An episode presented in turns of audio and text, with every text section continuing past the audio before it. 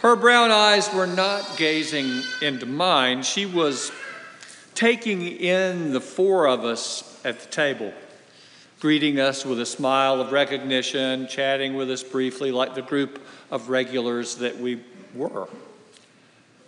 When we had spoken to each other dozens of times, at least she had taken my order at more happy hours than I'd like to admit. But on this night, I saw her eyes. Well, actually, I just couldn't stop looking at them. Framed at each corner by tiny little laugh lines.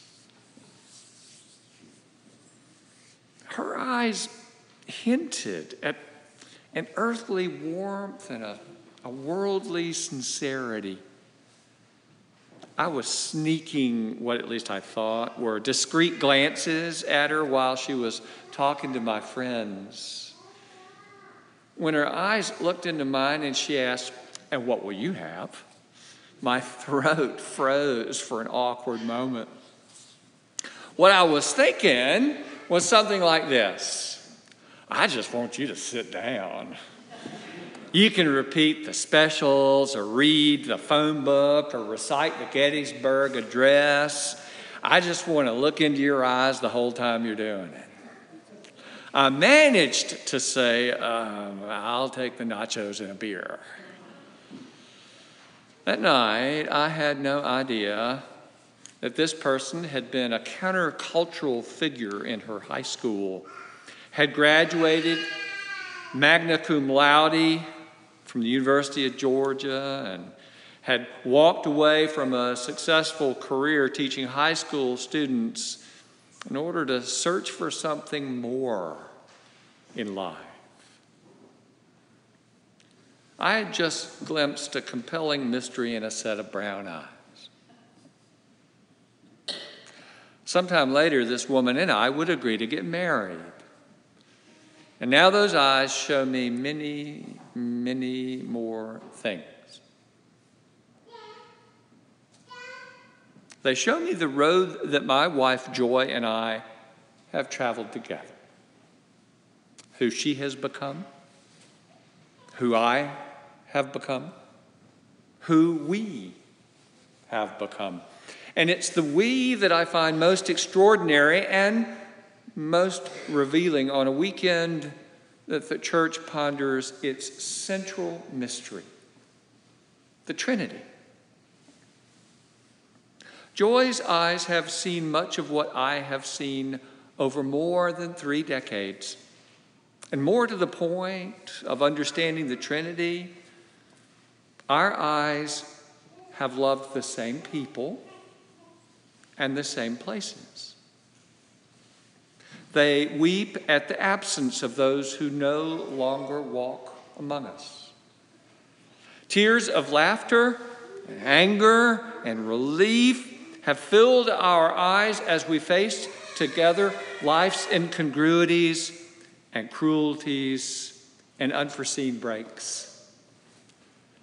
We've shared travel and study, career struggles and financial hardships, the birth and growth of children. We've celebrated our children's graduations, held our breath through our daughter's heart surgery, and have taken one agonizing day at a time during our oldest son's deployment to a war zone. Film and television frequently portray love as two becoming one. And while there is some truth in this depiction of love, it remains incomplete. For starters, love does mean losing yourself for the sake of a greater whole, but it also involves finding and taking hold of yourself more intentionally. And crucially, love at its deepest levels always involves a third. Joy and I love each other, certainly, but our love matured not merely by getting to know each other better and by differentiating ourselves with grace. Our love grew in our shared love for someone or something else. We share a love for hymns and for simple, well-prepared meals, for travel to new places, and for walking and talking in the woods. This common appreciation deepens our relationship, but the love grows exponentially with a third who can love in response.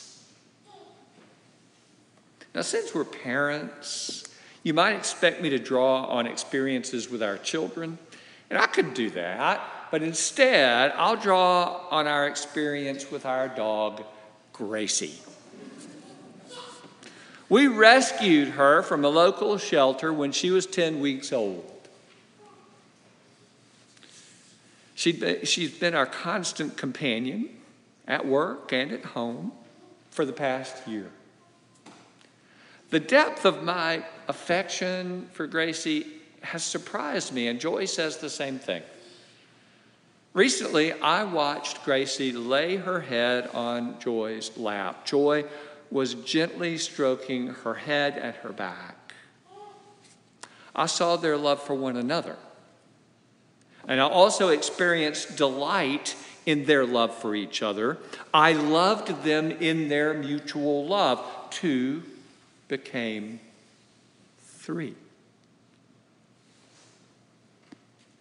As you might imagine, the dynamic of the third deepens even further when the third can take the kind of role I just described for myself in the story about Joy and Gracie.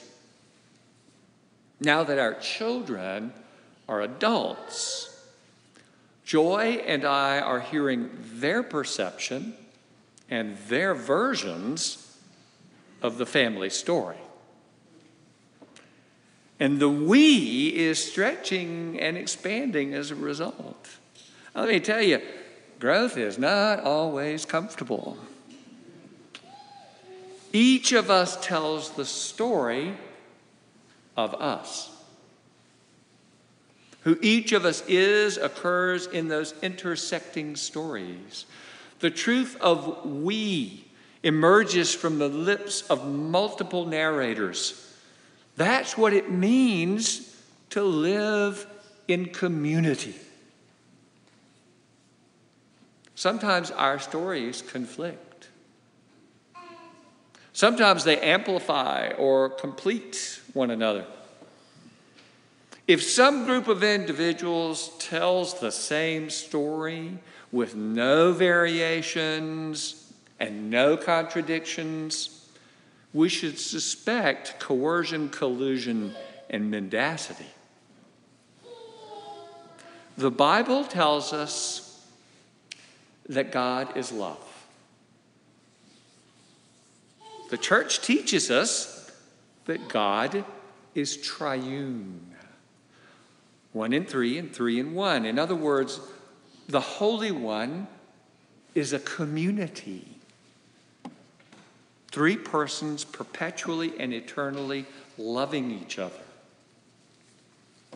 That same Bible says that God created humans in the divine image. We are what and who we are in community. The human community has many stories and many narrators.